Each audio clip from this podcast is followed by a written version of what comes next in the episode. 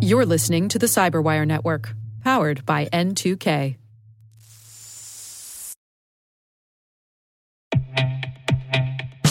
With over 8,000 threat hunters analyzing over 65 trillion signals daily, Microsoft works tirelessly with the federal government to keep our nation's data secure.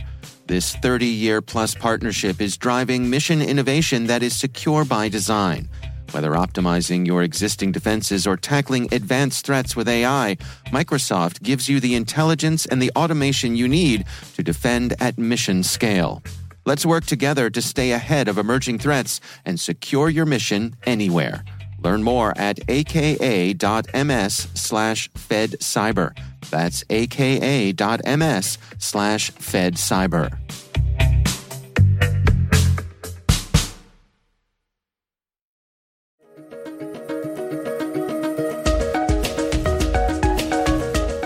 Hello, everyone, and welcome to the CyberWire's Research Saturday. I'm Dave Bittner, and this is our weekly conversation with researchers and analysts tracking down threats and vulnerabilities and solving some of the hard problems of protecting ourselves in a rapidly evolving cyberspace. Thanks for joining us.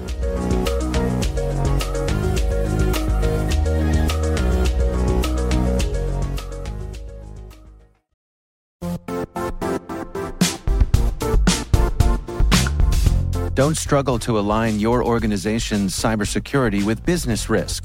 Get the only solution that goes beyond reacting to threats with vulnerability and risk monitoring. You need the next evolution of MDR, and only Critical Start delivers it. Critical Start doesn't just monitor and respond to threats. They put you in control by detecting suspicious activities, quickly responding to contain threats, and identifying your most critical assets and protecting them against vulnerabilities and exposures.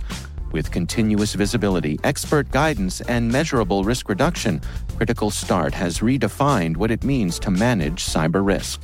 Demonstrate provable security maturity to your leadership while positioning your program to achieve the greatest risk reduction per dollar spent. Stop fearing risk and start managing it with Critical Start.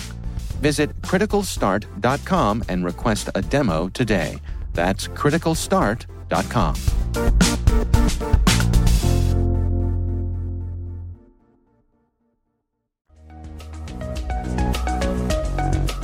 Well, so you've probably seen there's been a lot of uh, issues around key relay attacks for keyless entry vehicles. That's Ken Munro. He's a security researcher at Pentest Partners.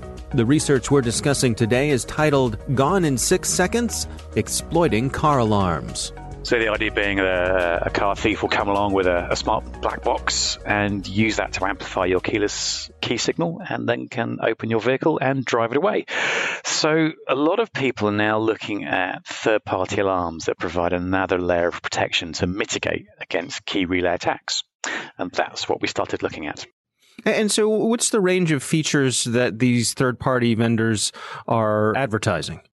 Well, if you've got a mobile app for your car already, you'll probably know some of the sort of functionality you'd expect. So you can geolocate your car so you can see where you've left it in the parking lot.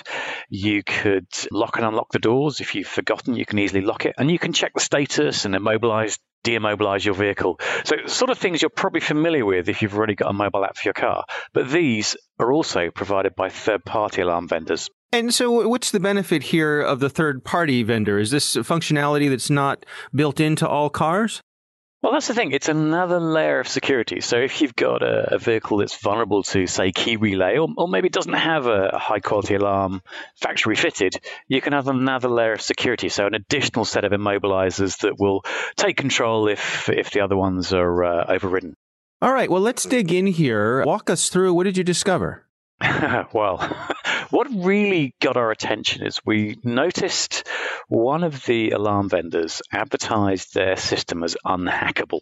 Mm. And that is a red flag. You know, we've looked at a few devices over the years. We looked at a, uh, a cryptocurrency wallet that was promoted by John McAfee a little while ago, mm-hmm. and that was mm-hmm. promoted as unhackable. And guess what? It wasn't. Mm. So, so that word is it always gets our attention. And we mm-hmm. saw this, and we thought, you know, we have to have a look. So the first thing we started looking at were a couple of major alarm vendors. So Pandora, very big brand in Europe and Russia, and then Viper.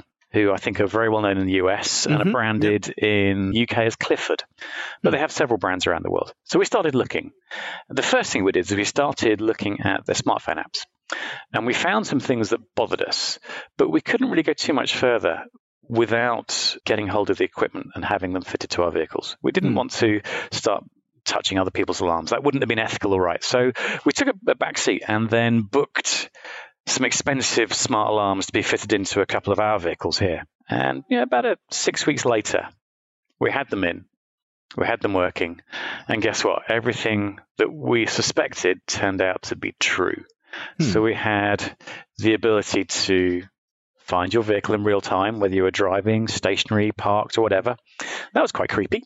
So we could track you, something like 3 million vehicles in real time. So we knew where you were, where you were going, what you were doing. So just to be clear here, not your own vehicle, but the, the ability to go in and track other people's vehicles beyond your own. If you wanted to, yeah. Obviously, we only tracked our own because we're we're the ethical guys. We're good. You know, we're right, not going to out there breaking law. But bad guy, vehicle thief could track you, people in your vehicle, anytime. Three million vehicles in real time. What was the specific vulnerability here that allowed you to do that?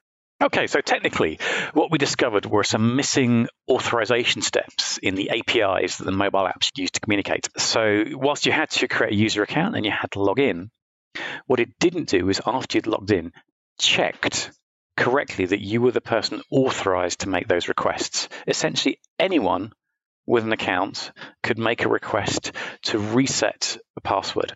Hmm. They could send that password reset to any email address so obviously to one in control of the hacker, reset the password, and then take control of the account, locking out the legitimate user. And you don't have to be an owner of one of these devices to spin up an account, right? No, that's that's where our first initial steps started. So we created a couple of accounts for ourselves, checked to see if we could access our data from the other account. So we weren't trying to access anyone else's data, but we could prove that we could access one from the other. And so your ability to do this, you can go in and basically grab control of someone's account. And then what abilities do you have from there? Right. So we can track you. That's great. So we know where your vehicle is. Hmm. So we can then unlock the doors, which you probably wouldn't be very happy about that. We can disable the alarm. And then we could disable the immobilizer. So we're now in a position where we can get into your vehicle, and in some configurations, you could drive it away. But the bit that creeped me out the most was that because we can track you in real time, one of the bits of information disclosed in the app is the type of vehicle. So you could deliberately target expensive, fast sports cars. You could go and find them late at night, go and drive behind the owner, set the panic mode off on their alarm, which would usually call someone to stop, and then you can go and assault them, take their keys, pull them out of the vehicle, and drive off in their expensive car. Hmm. So that's just yeah, pretty horrible, right? Uh, yeah, it is. The ability to target a certain group of vehicle owners, then this provides you with a map to where they are and an ability to directly affect the vehicle that they're driving, including can you shut the engine off? So we couldn't shut the engine off in motion on the vehicles we had the alarms fitted to, but we believe that uh, certain types of vehicles with some of the alarms we could successfully disable the engine in motion. So whilst we couldn't prove it during our research, it's just a matter of having another couple of vehicles fitted, and we're confident we could uh, kill the engine of certain vehicles whilst they're in motion. So you know you might be driving along the freeway at 70, 80 miles an hour, and all of a sudden your engine quits. Mm. Now, some of these devices have audio capabilities as well. They have microphones built in. Oh, this is mad. This was really mad. So one of the alarm vendors, this was this was Pandora. If you experienced a high G impact, for safety reasons, it could automatically dial the emergency services and set up a call so you could call the emergency services. Cool. However, we just realized that the same microphone that's component of the alarm that allows that we could actually enable that microphone remotely on around 2 million vehicles. So we could set up a listening bug into 2 million cars and listen to the driver and their passengers talking with no evidence of that happening. Nothing was evidence to the user at all. Wow. So a, a remote snooping capability that doesn't draw any attention to itself. Yeah. And how, how often do you have conversations that you really don't want overheard when you're in the privacy of your own vehicle? Yeah, just the amount of talking to myself that I do would be embarrassing. now, there's another part of this, and that has to do with the CAN bus on these vehicles, which is, is a part of all modern vehicles. Can you describe to us, first of all, what is the CAN bus and how do these interact with it? Oh, sure. Okay, so the CAN is the car network. That's the bit that electronic components talk to. They talk to your throttle, they talk to the braking system, they talk to the brakes, they talk to the engine. It's what makes the car work and, and communicate.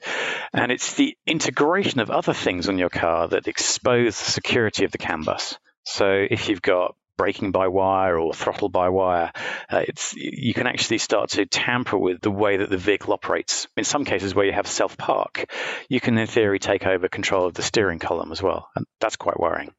Now, what we started looking at for simplicity and to make the alarm install easy for the installers, you would often connect the alarm to the vehicle CAN bus network and the alarm was then capable of determining which vehicle it's connected to, and then could uh, interact with the vehicle immobilizer and could configure itself. So it sped up the process of installation dramatically.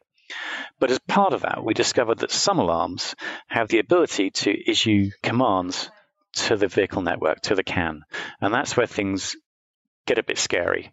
Now, we haven't completed the research in that space, but we've already seen evidence that it may be possible to issue commands to the cruise control to accelerate. And also, because in some cases you need to tap the, the brake pedal before you start a vehicle, some of these alarms have the ability to talk to the braking systems. So, in other words, I'm, I'm trying to puzzle through this. A remote start function would need to simulate a foot on the brake to be able to remotely start the vehicle, for example? That's absolutely right. And so having that access the vehicle itself while driving wouldn't necessarily know the difference between a real foot on the brake and one that was triggered artificially. That's right. So you've got access to the CAN bus, which means hopefully when we complete our research in the space, we'll be able to issue arbitrary commands to the vehicle network over the alarm API. Does this point to a fundamental issue with the CAN bus itself? Should this information be available to external devices being sent around in the clear? Well, you, are talking about reversing what 30 plus years of development there. That's that's the yeah. challenge. So the CAN on the vehicle there's very little one can do about it. So if, if you were to apply, say, encryption to it, then you'd increase the latency. So when you press your brake pedal, instead of the brakes coming on immediately, they might be delayed by half a second. And you know, what if you, you know, have a have a wreck as a result of that? That wouldn't be mm. a hmm. good place. So well, the most important thing with CAN is stopping what we call bridging onto it. Whether that's through your your sat nav, through your phone, through your Bluetooth, through your tire pressure sensors. The, the trick to vehicle security is stopping other systems talking to it and therefore making it easy to compromise. I can imagine some sort of uh, handshaking type of thing. Like, I am the brake pedal, and, and here's how I'm verifying that I am who I say I am, and I'm not someone else. Kind of, yeah. Although I think um, what many vendors uh, are working on are the, uh, the concept of what we call a CAN gateway. So it means hmm. that, say, your sat nav can only use certain commands onto the CAN. So your sat nav needs to ah. go how fast it's going, so how fast the wheels are rotating. So I it should see. only be able to read that data. It shouldn't therefore be able to send information to the braking system. I see. Yeah, no, that makes a lot of sense. So you discover these things and you reach out to the vendors. What happened next? Actually, that was the good bit. Probably the, the, the biggest problem we have when we're doing security research and find vulnerabilities is that the vendors just don't listen in far too many cases. So we try and disclose responsibly, and then we get to a point three, four months down the road where we end up having to go to the media in order to get them to listen and fix the bugs. However, in the case of um, these two alarm vendors, they were actually really responsive. So Pandora, the Russian manufacturer, fixed it in four days, which included a weekend. And Viper, they fixed it in five days. So they were actually really, really responsive, and that's unusual. So I think the, the, the good piece of this story is just how well the vendors responded. But what bugs me is those vulnerabilities shouldn't have been there in the first place. Now, when you say fixed it, what did they do under the hood? So what they did is they implemented authorization checks to make sure that when you're making, for example, a, a password reset request, the email address goes to the email address on file, not just anyone's email address. Really simple fix, and that's that's what we liked about this is we knew that the vendors would be able to fix it fast, which meant we could start writing up our work. Now, have you looked at any other manufacturers of these sorts of devices? Have you found any that were doing it right from the get-go?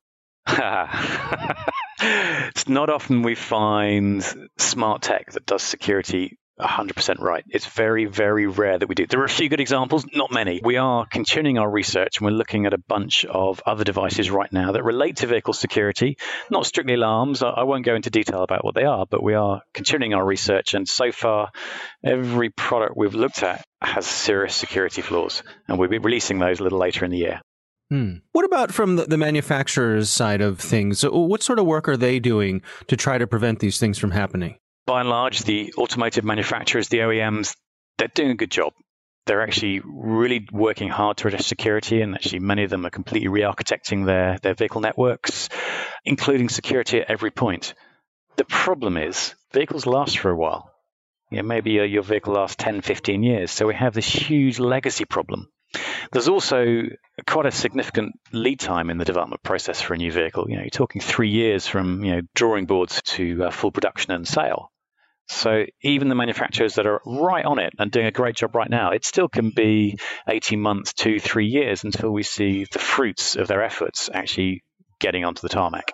Yeah, it really is an interesting development as the, the technological sophistication in the vehicles has grown over the past decades. Uh, I, I saw someone comment recently that, you know, they said, my favorite iPhone accessory is my car. I love that. But that's true. I mean, we're seeing what the automotive tech grow by 15 to 20% every year, which is incredible. However, unfortunately, security wasn't keeping pace with that development of functionality for, for many years. And I think it took people like Charlie Miller and Chris Valasek to draw attention to that with their Jeep hack a few years ago. And it was that, that point was the wake up call, what, three and a half, four years ago?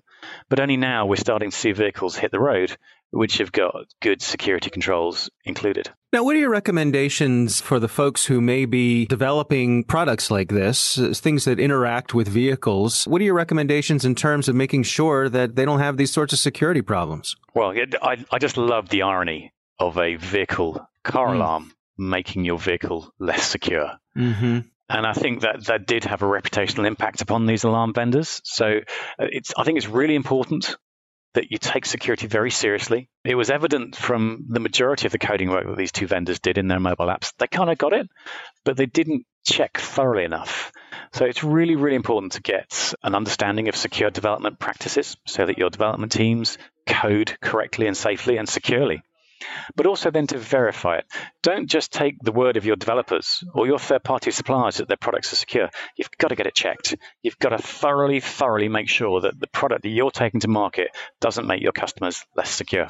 And is this the kind of vulnerability that, that had this been sent out to a third party tester, is this the sort of thing that, that would have been readily discovered? Yeah, that, that's probably the most embarrassing bit is that these are really simple vulnerabilities. Don't get me wrong, we do some really hardcore research work here involving taking chips off PCBs, reverse engineering them, fault injection using lasers and magnets and electrons and stuff like that. But this was real simple. It was what's called an insecure direct object reference, and it's right up there in the OWASP top 10 list of most commonly found vulnerabilities. Now, what about from the consumer side of things? If I'm someone uh, shopping around and I, I want to uh, make my car more secure and not less, any tips for folks out there? Well, ironically, actually, going with the two vendors that had this this train wreck actually is probably a good idea now because they've addressed their security concerns. They've had a bad experience and they're right on their security now. So, uh, arguably, I'd look for an organization that maybe had a bad experience of security because they're the ones that are going to be taking it right now. Our thanks to Ken Munro from Pentest Partners for joining us. The research is titled Gone in Six Seconds Exploiting Car Alarms. We'll have a link in the show notes.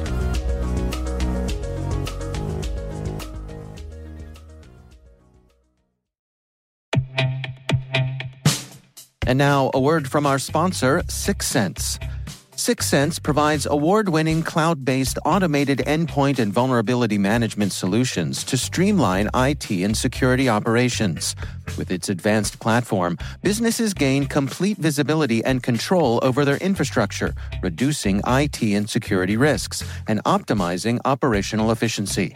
With Syxsense, you'll get real time alerts, risk based vulnerability prioritization and remediations, and an intuitive automation and orchestration engine so you can focus on your core business goals confident in the knowledge that your enterprise is secure, compliant, and running smoothly.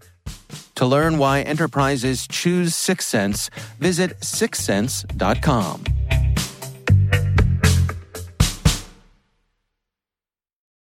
The CyberWire Research Saturday is proudly produced in Maryland out of the startup studios of Data Tribe, where they're co building the next generation of cybersecurity teams and technologies.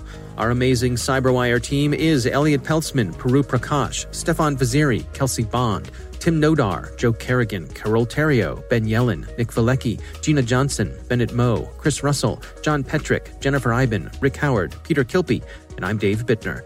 Thanks for listening.